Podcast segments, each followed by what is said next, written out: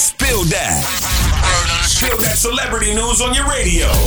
Hey, yo, Tashique. Spill that. Yo, so overnight, it was a rumor going around that Alexis Skyy and Ari Fletcher actually got into an altercation with knives and stuff. And Alexis woke up this morning and she was like, yo, like, what is all this I'm hearing? Basically, there was no fight, according to Alexis Skyy, but people are still waiting for this video to be released online. And as the news, Chris Brown celebrates his daughter Royalty Brown's birthday today with a loving message, and he got his daughter brand new pet birds. And like always, you can catch your all new Spill That Celebrity News with me, your girl Tashique, each and every weekday at 12:30. For more Spill That, check out the True Talk blog on Power 106.1.